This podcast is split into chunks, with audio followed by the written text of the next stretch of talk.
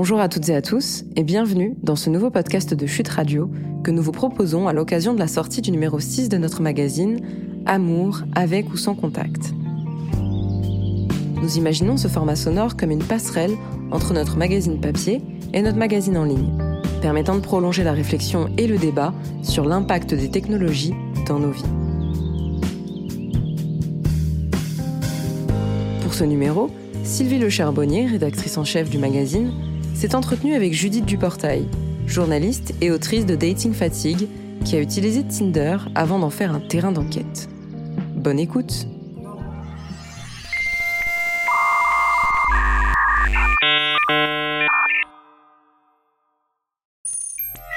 Judith, bonjour. Bonjour.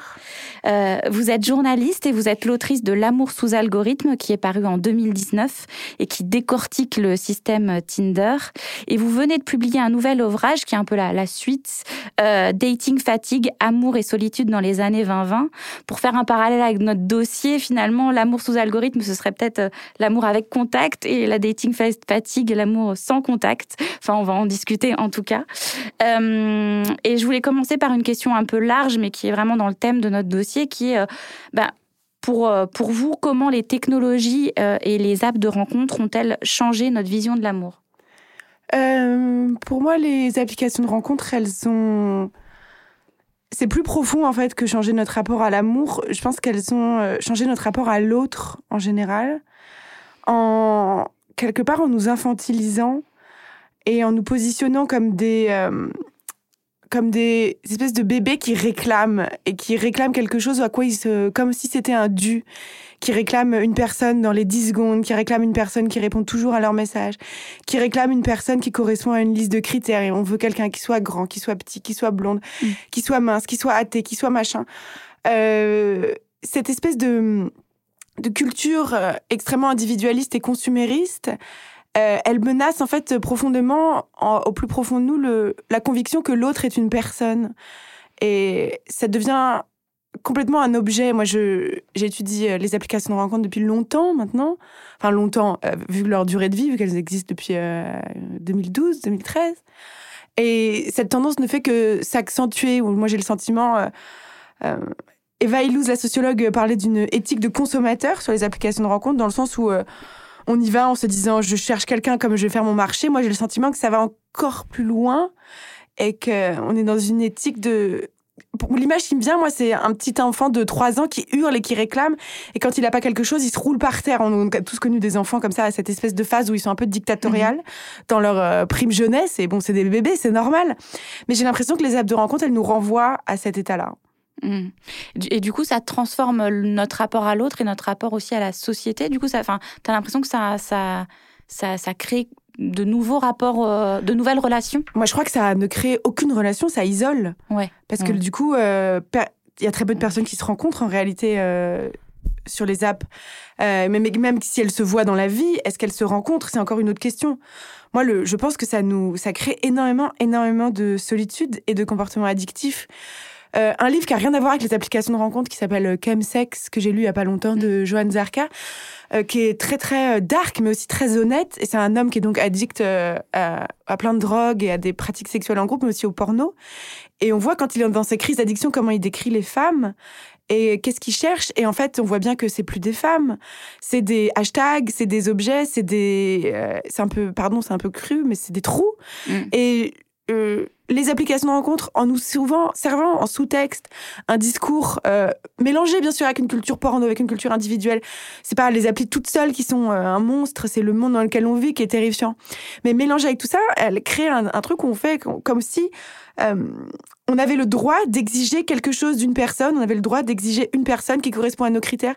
Et ça, c'est un dévoiement aussi des discours euh, de, euh, du développement personnel et parfois même un dévoiement des discours féministes en disant connais ta valeur, tu mérites le meilleur, mm. si tu ne si tu peux pas me supporter dans mon pire état, tu me mérites pas mon meilleur. Toutes ces espèces de maximes qu'on répétées, répétées, en fait, conduisent à un état d'esprit mais tyrannique. Mm. Et euh, c'est aussi. Qui crée notre malheur, parce qu'en fait, ça marche pas. ça, marche me fait pas penser à Eva Illouz et la fin de l'amour, sur, sur, le côté euh, euh, l'amour est devenu une valeur aussi capitaliste, etc. C'est ce que, ce que vous dites, en fait. Oui, il y a une phrase d'Eva Illouz dans la fin de l'amour qui m'a bouleversée, que j'ai trouvée très forte, qui est savoir ce que l'on veut est une incitation à la violence. Mm. pour moi, c'est exactement ça. C'est il y a ouais voilà c'est elle, elle, le dit très bien. Euh, ce discours de dire je sais ce que je veux et eh bien au final c'est euh, je deviens un tyran dans mes exigences. Euh, mmh dictateur de mon désir. Quoi. Moi, j'ai mhm. l'impression que c'est ça que nous rendent les applications de rencontre. C'est comme mhm. ça que nous influencent les applications de rencontre. Justement, si on revient euh, peut-être au premier livre qui est L'amour sous algorithme, et, et, euh, euh, vous faites des ponts entre les, deux, les deux ouvrages. D'ailleurs, dans le deuxième, vous dites L'amour sous algorithme est un jeu dont nous ne connaissons pas les règles. Je trouve que c'est une phrase très forte, justement. du coup, vous avez longtemps enquêté sur le système Tinder, et est-ce que vous pouvez un peu nous, nous, nous le décortiquer rapidement, mais euh, déjà, il faut comprendre que pour élaborer euh, ces matchs, il faut. Euh, enfin, ces, ces, applis aspirent une partie de nos données personnelles, en fait.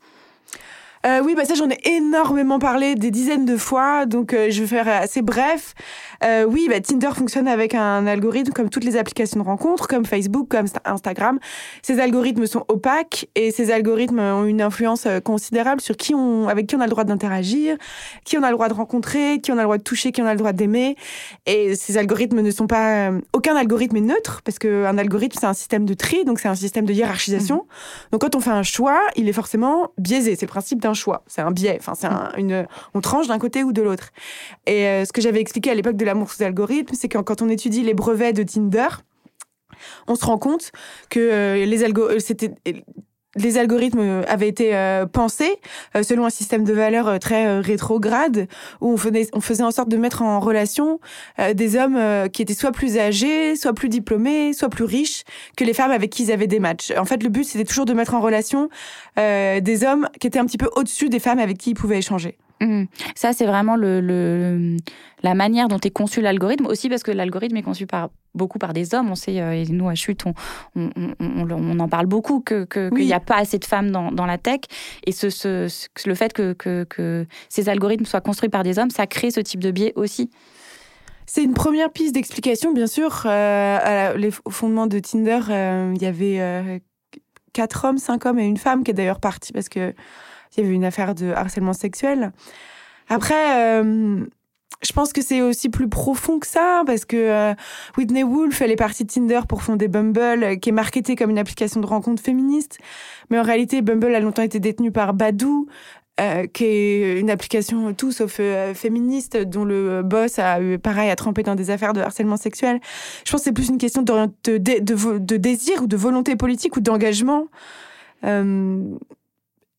si on met cinq femmes euh, de droite, catholiques, euh, qui créent une application de rencontre, ce sera, on aura quelque chose de sans doute différent que si on met cinq hommes écolos euh, qui essayent d'être féministes. Donc je pense que c'est un début d'explication, mais je pense qu'il faut aller plus loin, selon moi. C'est-à-dire? Bah, c'est pas qu'une question de de faire des créer une app parce que je suis une femme, je vais faire une app féministe. C'est plus mhm. parce que je réfléchis à des questions féministes, euh, parce que je suis féministe, parce que euh, je m'entoure de garde-fous, parce que je mon algorithme est transparent, parce que euh, euh parce que je parce que je permets à des autorités de regarder comment ça se passe, parce que je permets à des journalistes de regarder comment ça se passe. Que là, peut-être, moi, je ferai un algorithme qui tend à quelque chose d'un peu moins machiste. Mhm. Faut aussi se méfier de soi-même et de ses propres biais, même avec les meilleures intentions du monde. Je pense pas que les fondateurs Tinder ils se soient jamais dit on va faire un algo, un algo horrible pour que les femmes euh, euh, soient, euh, soient dominées. Je pense qu'ils ont fait un algorithme en se disant c'est exactement ce que je souhaiterais à ma petite sœur, par exemple, qui rencontre un mec riche, intelligent, diplômé. Ils je pense qu'ils n'ont même pas le niveau de conscience de se dire que c'est problématique.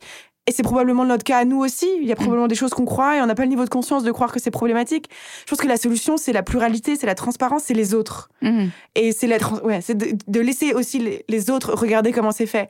Parce que soi-même tout seul, on n'est pas Dieu, quoi. Et on n'est pas surhumain, donc on fera toujours des erreurs. Mhm. Est-ce qu'il y a des, des, des, des, des apps qui, qui, vont, qui tendent vers ça ou pas du tout aujourd'hui?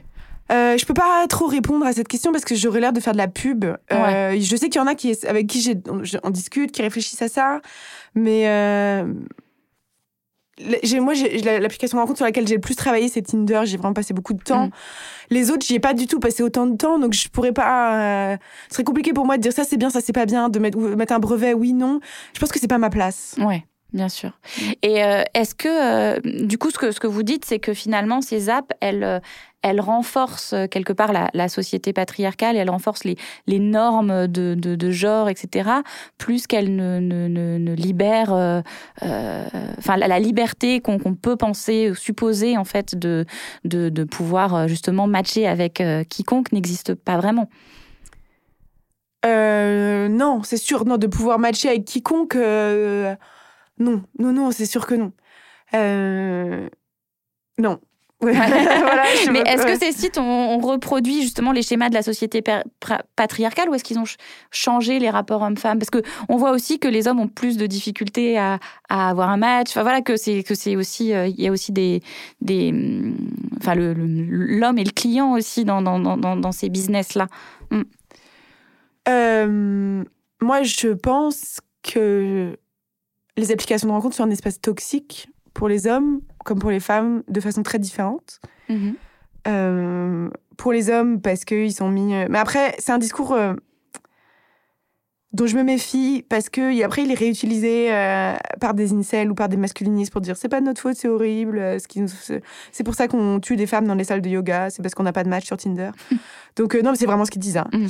Donc je me méfie beaucoup des discours euh, essentialisants. Euh, moi-même, j'ai mm. pu en tenir au début de mon, euh, mes travaux, essayer d'étudier la différence d'expérience pour les hommes, pour les femmes.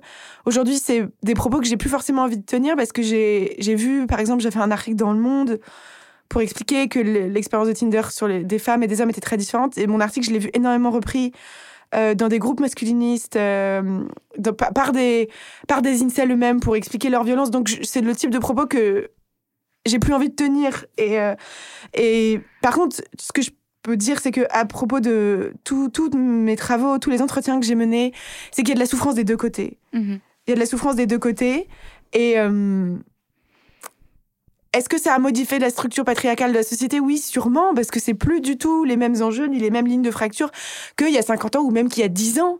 Euh, ce sont d'autres nouvelles lignes de fracture qui se dessinent ou avec les hommes, un discours qui expliquerait que maintenant les femmes sont les reines euh, du marché sexuel grâce aux applications de rencontres, qu'elles ont qu'à se baisser pour ramasser, qu'elles ont des milliards de matchs et que du coup elles se comportent mal avec les hommes. Ça c'est ce que un type de discours qui est tenu, hein, c'est pas le mien. Mhm. Et que les pauvres hommes sont exploités et du coup c'est pour ça qu'ils harcèlent, menacent, etc. Et ça c'est un un schéma qui est de pensée qui est extrêmement dangereux mhm. parce que de toute façon il y a il y a forcément quelque chose d'extrêmement réducteur à toujours penser les hommes, les femmes, les hommes, les femmes. On en oublie qu'en fait, on parle avec un homme, on parle avec une femme, qui est une seule personne. Et je pense qu'il y a quelque chose de très dangereux à toujours regarder les, les relations amoureuses d'un point de vue macro ou d'un point de vue. Enfin, les sociologues le font, c'est leur métier. Mais nous, peut-être les auteurs, les journalistes ou même les humains ou les gens qui essayent d'avoir des histoires. Euh, voir toutes les relations d'un point de vue macro, statistique, les hommes ceci, les femmes cela, c'est très déshumanisant au final. Mhm. Donc c'est quelque chose que j'ai plus trop envie de faire. Euh, euh, je regrette même de l'avoir fait parce que maintenant je vois que mes, mes travaux sont réutilisés à des fins euh, terribles, terribles en mhm. fait. Mhm. Donc voilà. Après, la liberté qu'on peut trouver sur ces applications de rencontres, est-ce qu'il y a une liberté? Peut-être, peut-être, mais je pense qu'il y a une liberté qui très paradoxal. On ressent un sentiment de liberté quand on utilise Tinder, quand on l'utilise exactement comme euh, la société aimerait qu'on l'utilise. C'est-à-dire quand on est une jeune femme euh, à 25 ans et qu'on a envie de faire des expériences sexuelles. Si, on a la chance que nos désirs à ce moment-là matchent les, attentes de Tinder, à ce moment-là, oui, on va avoir le sentiment d'une grande liberté. Euh, parce qu'on va pouvoir rencontrer des partenaires sexuels qui sont, par exemple, hors de notre groupe d'amis. Donc, mais hors ce petit moment dans la vie, je crois que non, ça nous rend pas plus libres, non, au contraire. Oui. Au contraire. Et, et, donc, ça redonne pas du pouvoir aux femmes? Non, non, je pense absolument pas. Non, je pense mm. vraiment absolument pas. C'est vraiment absolument pas. Mm. Je vois pas comment ça peut redonner du pouvoir aux femmes de, de, de, bah, de se faire euh, harceler, insulter une fois sur deux, parce que c'est ça la qualité des échanges sur les applications de rencontre, surtout en ce moment, post-confinement. Euh, il y a une étude qui a été menée par un cabinet de conseil américain et qui explique que la qualité des échanges sur les applications de rencontre est trois fois moins, euh, enfin, est d'une qualité trois fois pire que n'importe quel échange que vous avez dans la rue. C'est euh, c'est euh, c'est même pas poli ni cordial quoi. C'est mm. euh, c'est devenu un, un, exutoire pour les frustrations que chacun dans la vie, dans la société, dans son boulot. On se connecte le soir parce qu'on se sent seul et puis on crie sur les gens. Mm. Et puis s'ils répondent pas assez vite, on les bloque. Et puis s'ils disent un truc qui nous agace, euh, on leur envoie des pavés. Enfin non, c'est c'est la jungle. Je crois qu'il faut vraiment se rendre compte, c'est la jungle. Et donc, c'était des relations plus, plus violentes qu'auparavant. Ça met la relation amoureuse dans un, dans un contexte plus, plus violent qu'auparavant. Mais en fait, ce qu'il faut comprendre, c'est que ce qui se passe sur les applications de rencontre, c'est pas. On est très très loin de la relation amoureuse. Mm. On parle d'échanges entre des inconnus qui. Le, même qui prévoit un date, statistiquement, quand on prévoit une rencontre avec quelqu'un sur une appli, il a plus de chances de pas se produire. Et après, quand vous rencontrez quelqu'un, peut-être après on passe dans l'autre espace qui est du dating, de la relation amoureuse, etc. Mais la majorité des gens passent un temps immense euh, sans même rencontrer personne. C'est pas c'est pas ce que enfin on nous vend enfin c'est expliqué c'est vendu comme un espace pour aller rencontrer des gens mais ce qui s'y passe c'est tout autre chose c'est des inconnus qui se parlent qui, dans plein de cas, se, se, se, parlent mal, quoi. C'est ça la mm. réalité des apps. C'est pas des rencontres, c'est pas des, c'est pas de l'amour, c'est même pas du sexe. Faut le savoir, c'est pas ça du tout. Euh, sinon, on verrait, par exemple, euh, les, anthropologues de la, de la sexualité, les, qui ont une revue qui Archive of Sexual Behavior, machin, enfin pas machin, Archive of Sexual Behaviors, expliquent qu'en fait, le nombre de partenaires sexuels n'augmente pas ça n'augmente pas, ça ne bouge pas chez les, les, humains, enfin chez les personnes, les vingtenaires, les trentenaires. Donc euh, c'est bien que les apps ne, ne font pas, euh, enfin ça ne crée pas. Enfin, ça ne crée pas une profusion de partenaires sexuels ou une profusion de rendez-vous qui mènent à des, à des histoires d'amour, d'histoires de cul. Non, c'est pas ça qui se passe. Mmh. C'est un autre, c'est un autre espace. C'est d'autres choses, d'autres types de, de, messages qui sont échangés, mais c'est pas c'est pas de là, on est très très loin de la relation amoureuse, très très très très loin. C'est comme le troll dans, sur les réseaux sociaux, mais d'un point de vue euh, intime en fait, enfin quelque part. Oui, on pourrait peut-être dire ça. Ouais, c'est ça. Et est-ce que ça permet pas quand même plus facilement aussi de sortir euh, des schémas traditionnels du couple, de, de l'hétérosexualité, etc. Est-ce que euh, moi je pensais à la, voilà, la communauté LGBT qui a qui, qui a aussi peut-être plus de facilité à rencontrer qu'avant, j'en sais rien. Enfin voilà. Est-ce que si si bah je pense qu'au début les apps d'ailleurs elles ont été pensées pour enfin au début les apps elles étaient pensées pour ça. Euh. Enfin, c'est des apps gays, si, mm. bien sûr. Je pense que. Alors, moi, j'ai beaucoup, beaucoup étudié euh, le, le, milieu hétéro, donc je, ne suis pas spécialiste du tout des questions LGBT. Mais si, bien sûr, je pense. Après, il y a une énorme différence entre les apps euh, LGBT et les apps gays. C'est que ce qu'expliquent les, les, sociologues et les spécialistes, et ce que moi, qu'on voit complètement dans, dans mes travaux, c'est que sur les, quand on crée une app LGBT, euh, on se crée un espace hors de la société euh, où on suspend un, certain jugement et où on se retrouve un peu euh, entre personnes similaires, entre gros guillemets, parce que c'est pas parce qu'on a la même orientation sexuelle qu'on est similaire, mais c'est comme si on se crée une petite île en dehors de la société. Les apps hétérosexuelles, toutes les études, et c'est très très triste à dire, et c'est très malheureux, mais c'est c'est ce que disent les sociologues, sur les apps hétérosexuelles, il y a quelque chose comme un, le mépris demeure. Parce que le mépris est internalisé. Euh, les femmes se méprisent, peut-être sur les applications de rencontres, inconsciemment, ou peut-être même très légèrement, ou même d'autres femmes les méprisent. Et surtout les hommes, toujours, quelque part, même si les choses évoluent doucement, mais elles évoluent encore euh, doucement, euh, méprisent les femmes euh, qui, auraient qui auraient des rapports sexuels trop vite, même s'ils le disent pas, même s'ils le montrent pas. Toutes les études de sociologie le montrent encore et c'est triste, c'est très très malheureux. Moi j'ai envie que le monde bouge, mais bouge plus vite. Mais c'est pas le cas. Euh, il y a toujours le mépris est encore là, au présent, entre les deux euh, protagonistes, on va dire, de, de l'utilisation de l'application. Donc, on ne s'est pas créé un îlot hors des, des relations, des, des échanges patriarcaux pour créer des rapports hétéros euh, cuicui les petits oiseaux mignons ou alors euh, très hot, très sexy, mais on se méprise pas et ça. Non, on non, on n'a pas réussi à créer ça encore, et en tout cas pas sur les applications de rencontres. Les codes n'ont pas changé. Non, les codes n'ont pas changé, pas du tout. Et surtout, ou au contraire même. Le, comme il y a une multiplication des expériences, il y a une multiplication des rencontres, une multiplication des ghostings, on crée, euh, il y a une intensification. On, même les plus euh, fervents défenseurs des applications de rencontre ne pourront pas euh, contredire cette idée qu'on n'a jamais été autant exposé au rejet, on n'a jamais été autant exposé euh, à la possibilité d'avoir une interaction au mieux désagréable, au pire harcelante, violente, Mm. avec la multiplication euh, des, en fait, de- de- du type de rencontre qu'on a, Mm. du type de personnes qu'on a, du type de match qu'on a, cette espèce de, de mais en fait de multiplication industrielle euh, qui est ingérable et qui fait que ben on, on multiplie les chances aussi de, bah, de se faire euh, malmener quoi Mm. tout simplement Comme vous dites, c'est c'est- enfin, c'est c'est un peu le thème aussi de votre deuxième ouvrage sur la Mhm. dating fatigue. D'ailleurs, c'est quoi la dating fatigue, juste en... en- C'est le un nou- une, nouvelle, une, nouvelle, euh, une nouvelle version du désarroi ou de la mélancolie amoureuse. Enfin, c'est la mélancolie amoureuse du 21e siècle. Ce qui- ce qu'il faut comprendre, c'est que euh, le cliché du célibat euh, de Bridget Jones, euh, d'une d'une vie célibataire très vide, où euh, on espère euh, rencontrer quelqu'un à une soirée, etc., c'est plus tout à fait d'actualité. La vie de célibataire aujourd'hui, c'est une espèce de, de multiplication comme ça de de, de, de dates étranges, de, de conversations euh, avec quelqu'un sur une application. On se dit, ah, génial, cette personne est trop intéressante, etc. Puis à un moment, on fait une mauvaise blague et puis elle nous bloque. Euh, et puis on n'a pas compris pourquoi. Ou alors, euh, une conversation avec quelqu'un, on oublie de répondre parce que la vie, le travail, euh, enfin, la vie, quoi. On n'est pas des esclaves de son téléphone. Et on rouvre son téléphone et là, on a un pavé de cinq pages pour dire que les femmes sont euh, pas drôles, pas disponibles, que le féminisme, c'est horrible.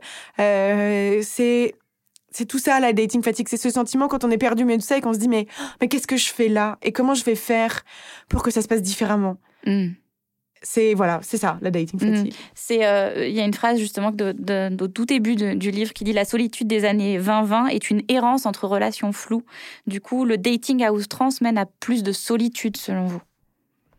Ah oui, moi je pense, je pense que je pense que une quelque chose pour être pour être heureux dans sa vie, euh, une chose qui est très importante, je pense, c'est d'être euh, impliqué euh, dans son travail, impliqué dans, par exemple, je sais pas, dans comment on organise sa maison, impliqué dans ses re- relations amicales, impliqué dans ses, relations familiales, impliqué dans, je sais pas, l'éducation de son chien, impliqué de donner de l'intention et du cœur à ce qu'on fait. Multiplier des demi-relations dans lesquelles on met juste un bout de son pied comme si on mettait, enfin, comme si on mettait juste un bout des orteils dans une piscine, soit par crainte d'être blessé, soit par crainte, euh, euh, soit par crainte de perdre les meilleures options, soit par crainte, je sais pas par quelle crainte, mais le fait de et tout, de multiplier comme ça des, des, des demi des demi choses, ça fait qu'on a des demi émotions et c'est terrible en fait. C'est terrible parce que ça fait qu'on vit rien. Euh, dans l'amour sous algorithme, il y avait une phrase qui avait, euh, que je pense, qui enfin, qui avait marqué, que j'avais beaucoup vu euh, tourner sur Instagram, etc. C'était à force de pas vouloir se fermer de porte, on va passer notre vie dans un couloir. Et je pense que c'est ce qui se passe pour énormément de gens. On, on est dans un espèce de couloir, un couloir euh, où on est tout seul, euh, assailli par des milliards de stimuli, envoyés par des applications de rencontre, nos téléphones, la vie extérieure, etc. Qui fait qu'on en oublie, mais en fait, c'est de l'essentiel. Et je parle même pas de être en couple, se marier, non, non, non, mais on n'en est même plus là, en fait. C'est même plus ça l'enjeu. L'enjeu, c'est juste rencontrer quelqu'un comme une personne humaine et se dire qui tu es, euh, quelle, est, quelle est ta vie, euh, quels sont tes rêves, qu'est-ce que tu voulais faire quand tu étais petit. Enfin, juste s'intéresser à quelqu'un et pas tout de suite le voir comme euh, quelqu'un qui pourrait euh, booster son ego, faire bien, euh, booster ses followers sur Instagram. Et Mm. ça peut avoir l'air caricatural ce que je dis, mais je ne pense que ça ne l'est pas du tout. Et je pense que c'est tant mieux pour vous si en m'écoutant vous me trouvez caricatur- caricatural, mais je, vous, je pense que aussi vous allez voir dans quelques mois, dans quelques années, ça va être un, un phénomène qui va être de plus en plus croissant où on, oublie, on, on en oublie de voir l'autre comme autre chose qu'un objet pour nous valoriser. Mm. Et c'est même plus un objet sexuel. Peut-être à une époque, il y avait les objets, c'est quelque chose. Enfin, il y a encore évidemment la thématique de l'objet sexuel. Mais aujourd'hui, je pense qu'on est dans une société tellement narcissiste et en même temps tellement narcissique et en même temps tellement difficile. Donc ce mélange où il faut avoir un ego euh, sur euh, surpuissant, et en même temps c'est compliqué d'avoir un ego surpuissant dans une société où euh, bah déjà on est confiné, dans une société où euh, euh, dans la majorité des grandes villes vous allez jamais pouvoir vous acheter un appartement à moins d'être un rentier. Enfin comment on fait du coup pour remplir un peu les attentes qu'on a sur nous, qu'on attend de nous, qui sont impossibles à gérer, impossibles à atteindre? Et ben on se sert des autres. Et on Mhm. les utilise comme, le, comme une échelle. c'est le consumérisme poussé à, à l'extrême. C'est oui, c'est encore autre chose que le consumérisme, je pense. Parce que le consumérisme, il y a l'idée de d'utiliser l'autre. Euh, non, c'est vrai, c'est peut-être ça, le consumérisme poussé à l'extrême. Mm. C'est une forme de cynisme. Oui, de Mm. cynisme. C'est le... Et du coup, vous êtes assez d'accord avec Eva Yal- Yalou, sur la, c'est la fin de l'amour, le, ces, apps Ah ouais, sur ces apps, ouais. Je pense pas que ce soit la fin de l'amour dans la société. Mais je pense que pour chercher l'amour ou pour trouver l'amour, euh, on a dix fois plus de chances de le trouver au supermarché que sur une application de rencontre. Hmm. Et je sais que il y a plein de gens, quand à chaque fois que je dis ça, je reçois plein de DM en mode Mais moi, j'ai rencontré mon mec sur Tinder. Non, mais tant mieux.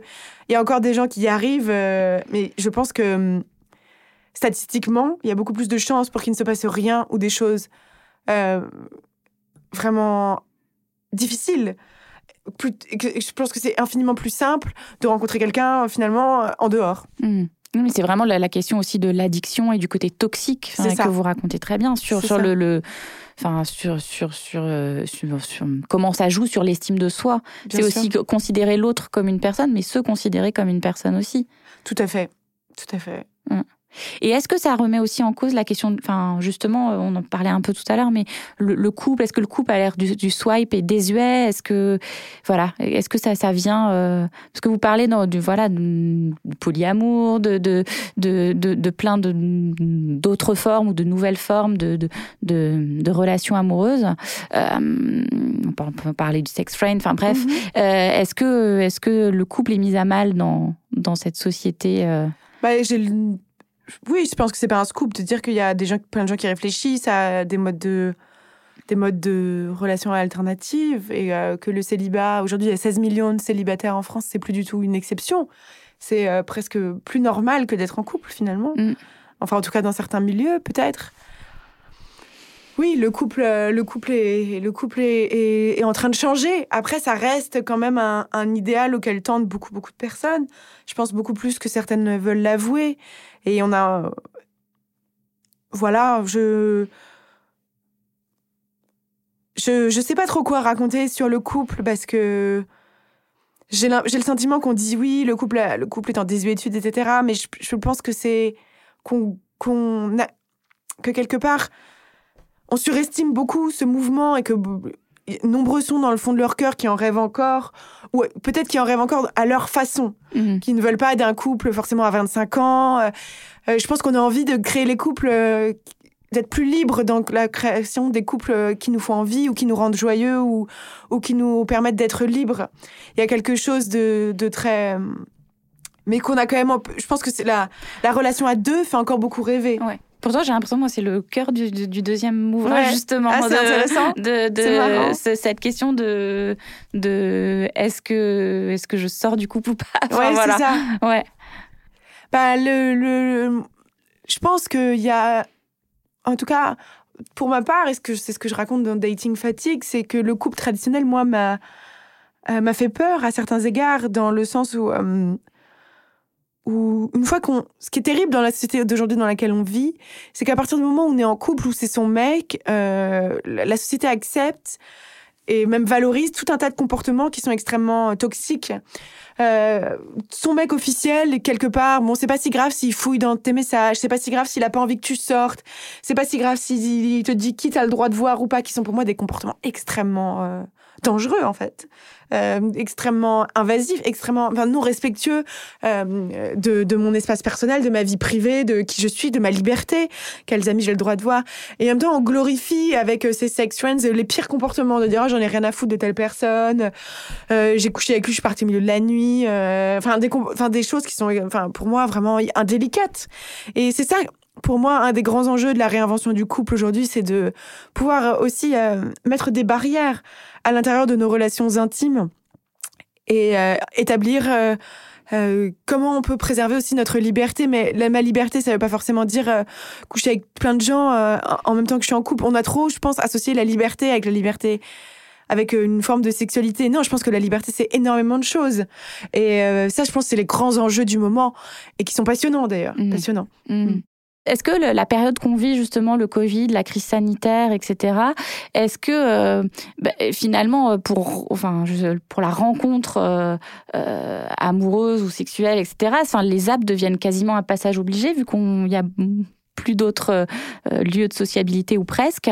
Est-ce que ça, ça, ça, ça renforce tout ce que vous venez de dire sur le consumérisme, etc. quel est l'impact euh, de, de, selon vous et selon ce que vous voyez, euh, de, de, de, la crise du, du Covid sur ah, je pense que la crise du Covid, c'est assez terrible sur le, l'ambiance générale des applications de rencontre. Je pense que ça a amplifié une certaine incivilité affective. Vraiment, moi, je pense que les applications de rencontre hors Covid, il y a peut-être euh, bien armé, de, bonne humeur, quand on est bien dans ses baskets, euh, on peut peut-être les tourner à son avantage. En ce moment, je pense qu'il faut les fuir. Il faut mhm. vraiment les fuir. Et tant pis si on rencontre moins de gens. Tant pis. Parce que, euh, bon, là, je parle de mon. Enfin, je parle de ce que je vois, de ce qu'on me raconte, mais il y a quelque chose où en ce moment on est quand même mis à un état, enfin soumis à un grand état de stress, même si on est en bonne santé, même si on n'a pas peur d'attraper le Covid. Il y a une espèce d'instabilité permanente autour de nous. On a quand même passé la barre des 100 000 morts en Inde. C'est terrifiant ce qui se passe. Enfin bref, toute cette ambiance générale est extrêmement euh, triste déjà et aussi angoissante. On peut avoir peur pour son métier. On a même euh, tout simplement, on sait pas si on va pouvoir partir en vacances. Enfin, c'est rien du tout. C'est les vacances, c'est un problème de riche, mais c'est quand même une ambiance générale qui est extrêmement angoissante et stressante. Et les apps euh, servent d'exutoire aujourd'hui à ce stress. Euh, vraiment, enfin, moi, les comportements qu'on me rapporte et que je, je, constate, euh, c'est euh, si la personne répond pas en une seconde, enfin, tout est cool, les comportements que j'ai déjà listés, mmh. je vais pas encore le faire. Mais non, en ce moment, courage, fuyons, quoi. Les apps, mmh. je pense que moi, c'est vraiment le, ce que je dirais.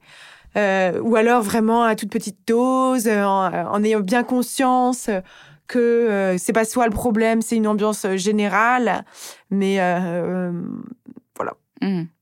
Et vous le tentiez un peu tout à l'heure, si on fait un peu de prospective, c'est toujours mhm. difficile parce qu'on est voilà, euh, mais comment voyez-vous la, l'évolution de ces apps et l'évolution de la rencontre, et, etc. Euh, euh, vous disiez une déshumanisation. Est-ce que vous pensez qu'on va vraiment vers ça? Et aussi, enfin, dans Dating Fatigue, je trouvais que le, ce qui ressortait aussi, c'était le, est-ce que la, la valeur durable, c'est pas l'amitié? Enfin voilà, est-ce qu'il n'y a pas mhm. d'autres d'autres relations finalement qui qui prennent le pas?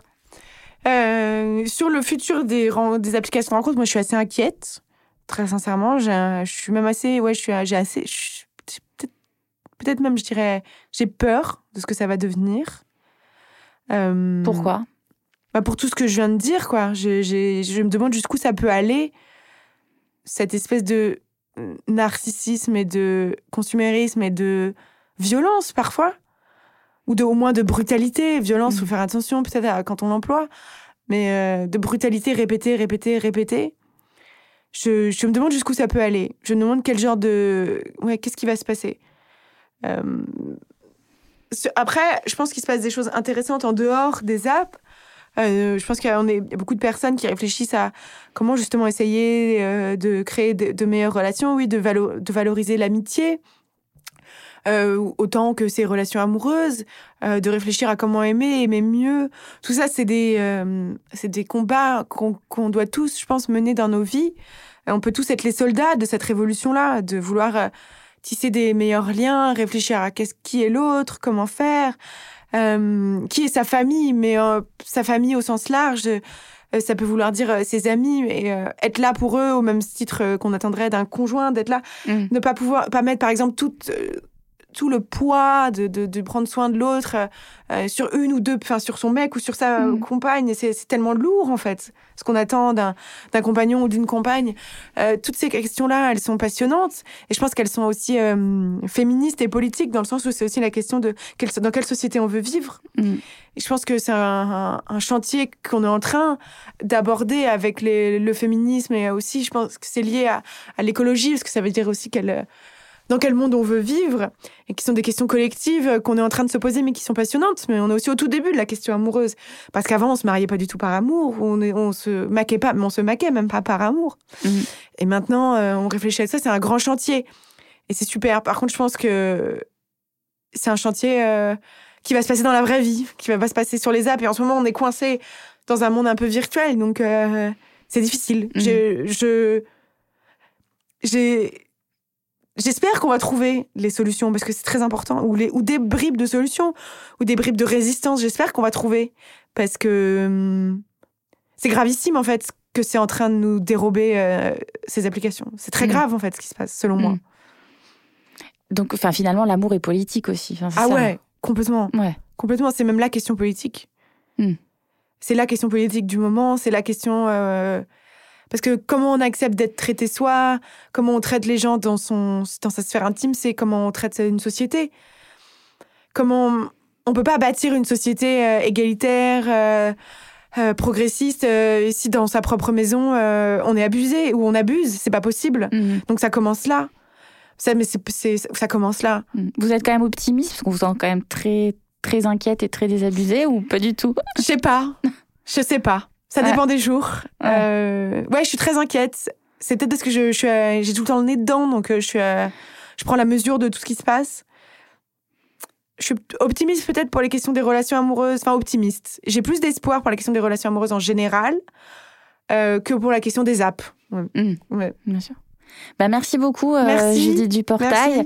Euh, votre entretien, cet entretien fait partie de notre numéro 6, Amour avec ou sans contact.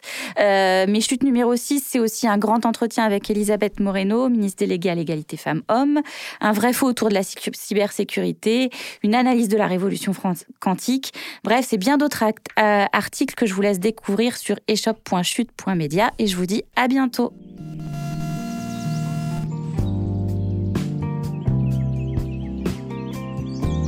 Alors, séduite, séduit? Si vous souhaitez continuer votre exploration de ce sujet passionnant, vous pouvez vous abonner ou commander le numéro 6 de Chute Magazine sur notre boutique en ligne, l'acheter en kiosque ou le demander à votre libraire préféré. À bientôt